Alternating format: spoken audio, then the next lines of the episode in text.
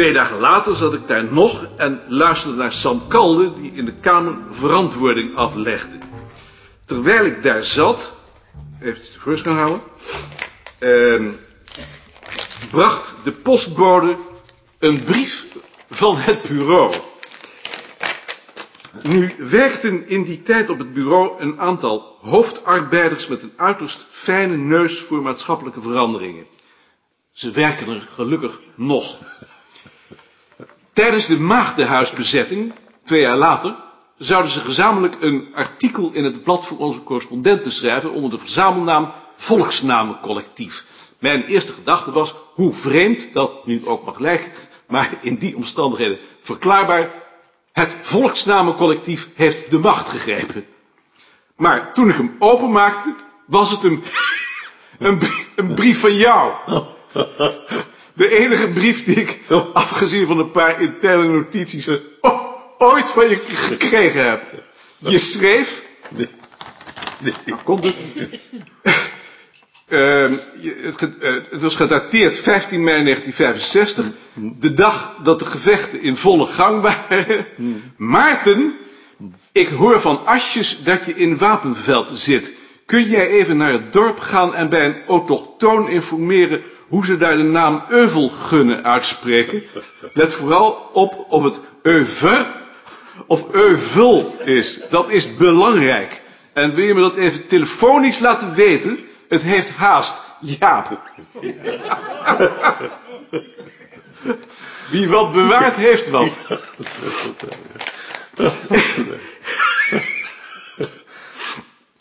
Ik moest de kaart raadplegen.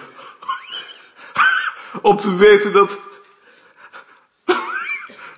Om te weten te komen dat de Euvel, Euvelgunne een stroompje is dat achter Wapenveld langs de IJssel instroomt.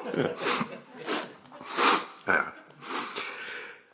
Deze brief lijkt me karakteristiek voor je stijl van leidinggeven. Niet alleen aan het belang dat je aan een voor buitenstaanders ogenschijnlijk onbelangrijk detail hechtte. Je vond dat zo vanzelfsprekend dat je uitleg overbodig achtte. Maar vooral om de diepere zin van deze brief. Tot op de dag van vandaag weet ik niet hoe ik die moet duiden. Verdacht je mij ervan dat ik niet te beroerd zou zijn om een gemene zaak met het volksnamencollectief te maken? Slot van rekening zat ik vlak bij de plaats waar de revolutie van Toelstra is begonnen, of was het een oproep tot algehele mobilisatie? Ik hou het op het laatste. De boodschap was in ieder geval duidelijk, revolutie is best, maar tot de drempel van het bureau. Achter die drempel stond jij. Als ik aan de voorspellende woorden van Beerta getwijfeld mocht hebben, dan zouden me na deze brief de schellen van de ogen hebben moeten vallen. Beerta was het regent, maar wel een die altijd aarzelde en ongaarne besliste. Jij zou je in de loop van de jaren onder de druk der omstandigheden ontwikkelen tot een democraat. Maar wel een democraat die zelf wilde beslissen. Met een minimum aan inspraak. Dat had onverdraaglijk kunnen zijn, als achter die beslistheid waarmee je optrad, niet van tijd tot tijd, als een geschenk van God, enig gevoel voor betrekkelijkheid was gebleken. Dat uitte zich soms in tegenstrijdigheden die alleen consistentie hadden door de snelheid waarmee ze elkaar opvolgden, soms ook in voor anderen onbegrijpelijke beslissingen. Eén zo'n beslissing was je besluit, toen je al zes jaar in volstrekte eenzaamheid directeur was geweest, een plaatsvervanger te benoemen. Je vroeg of ik dat wilde zijn en je haast je eraan toe te voegen dat dat volstrekt niets te betekenen had.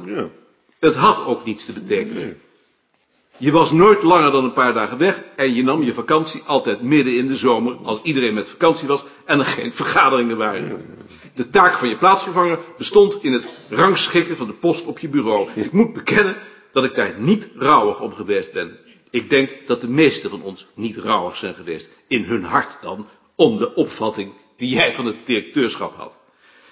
Democratisering, inspraak zijn te vaak dekmantel geweest voor de angst verantwoordelijkheid te nemen. Ze zijn ook te vaak ontaard in een eindeloos zoeken naar compromissen en besluiteloosheid, waarna men na een lange omweg terecht kwam op het punt dat iemand in zijn eentje al lang gepasseerd had. Angst voor het nemen van verantwoordelijkheden ken je niet. Je standpunten bleken uit je optreden. Als er toch beslist moest worden, kon dat beter zo snel mogelijk gebeuren. En als er fouten gemaakt werden, was je niet te beroerd die te herstellen als het niet te laat was. Er zullen weinig instituten in Nederland zijn waar de afgelopen twintig jaar zo weinig tijd aan het nemen van besluiten is besteed. En dan was dat nog voor 90% jouw tijd. Het is een van de verklaringen voor onze hoge, ook kwalitatief hoge productie. Al mag je dat natuurlijk niet hardop zeggen. En al doet het departement met zijn eindeloze honger naar nota's en rapporten er alles aan om die productie binnen de grenzen te houden. Wanneer ik het hierbij zou laten, ja, zou het beeld duidelijk, maar onvolledig zijn. Want je had, behalve met de democratisering, waar je je dus weinig van hebt aangetrokken, ook te maken met ingrijpende veranderingen in de wetenschap. Dat gold in het bijzonder voor de afdelingen volkstaal en volkscultuur, die allebei een standpunt moesten bepalen tegenover de toenadering in de taalwetenschap en in de cultuurgeschiedenis tot de sociale wetenschappen. En de vervanging van het werken met een statisch verleden door een model van voortdurende verandering. Hoe je over die toenadering tot de sociale wetenschappen zelf dacht, liet je niet merken. We konden er wel naar raden.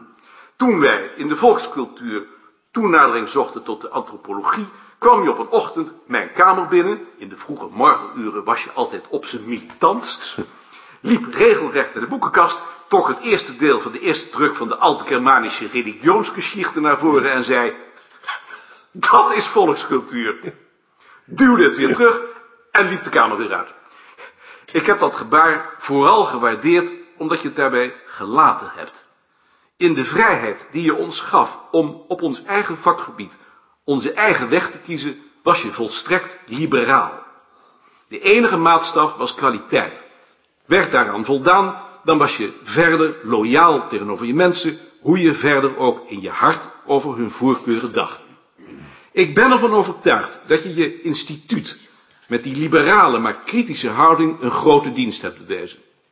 Als je in de afgelopen twintig jaar de programmatische dwang had uitgeoefend die het departement en tot mijn verdriet soms ook het hoofdbureau zo graag zien, blijkbaar in de veronderstelling dat wat goed is voor de beta-wetenschappen ook heilzaam is voor de alfa's, dan zou ons werk verschraald zijn tot het niveau waarop we ieder contact met onze vakgenoten buiten ons bestel hadden verloren.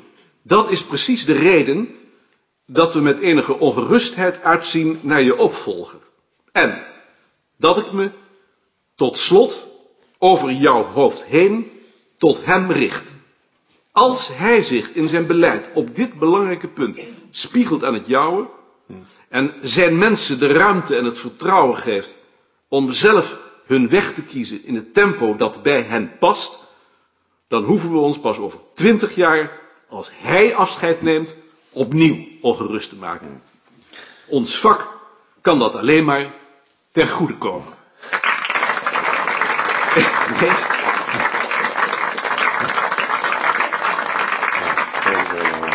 Het, uh,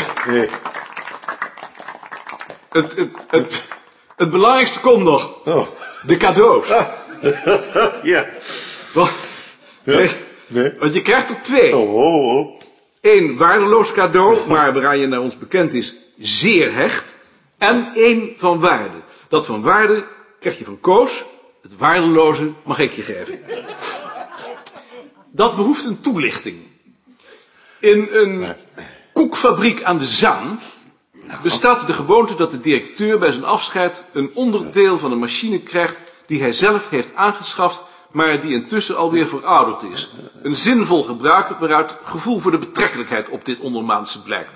Ook een gebruik dat verankerd lijkt te zijn in de menselijke ziel, want toen Beerta afscheid nam, hebben wij zonder iets te weten van die koekfabriek eenzelfde gebaar gemaakt.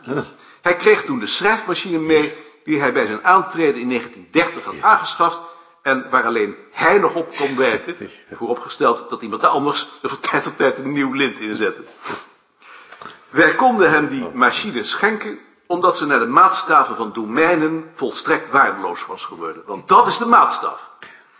Hij heeft er tot het laatste jaar van zijn leven driftig met één vinger gebruik van gemaakt. Ja, zo'n geschenk willen we jou ook geven. Al was het alleen maar omdat ons bureau zijn ontstaan aan dit soort tradities te danken heeft. Dat lijkt niet zo eenvoudig, vooral niet vanwege die dwingende voorwaarden.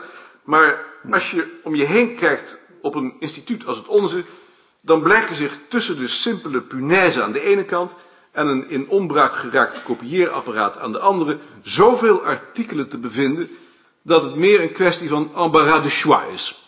Gelukkig kennen we je diepste verlangens. Eh, en ik veronderstel dan ook dat jij al lang weet wat je krijgt. Nee, nee. En dat je er in stilte al op zit te verheugen. Nog even, nog even. nog even. Ja. Het aardige van het voorwerp waar het om gaat is dat het inderdaad tijdens jouw bewind gekocht is, dat het inderdaad volstrekt waardeloos is, dat het niettemin een grote symbolische kracht heeft en dat het bovendien nog heel oud is ook. Veel ouder dan de machine van Beerta, niet alleen als voorwerp, maar ook als, als conceptie. Want terwijl de conceptie van de schrijfmachine gedateerd wordt op 1867, reikt die van jouw voorwerp terug tot de vroege middeleeuwen. Sterker, in feite is dit voorwerp een getrouwe kopie van een soortgelijk voorwerp dat door de graven van Holland werd meegenomen als ze het veld ingingen om recht te spreken. Toepasselijker kan niet. Ehm, wil meneer Sparreboom het voorwerp binnenbrengen? Oh, nee. Mijn stoel. Graag gedaan. Eh, maar ik ben nog niet klaar, maar het schiet op. Het gebruik om iemand bij zijn pensioen een stoel te geven heeft namelijk consequenties. Vroeger kreeg alleen de man een stoel, omdat hij toen nog de baas was. Sinds het eind van de vorige eeuw is dat langzaam veranderd en is men ook zijn vrouw een stoel gaan geven, zij het een iets kleinere. We hebben ons dat gelukkig bij tijds gerealiseerd. We hebben ook een stoel voor mevrouw Balk gekocht, zodat ze straks, nu hij met pensioen is, naast haar man onder de lamp kan, kan zitten. Ik breng je hem. Je krijgt een zin van.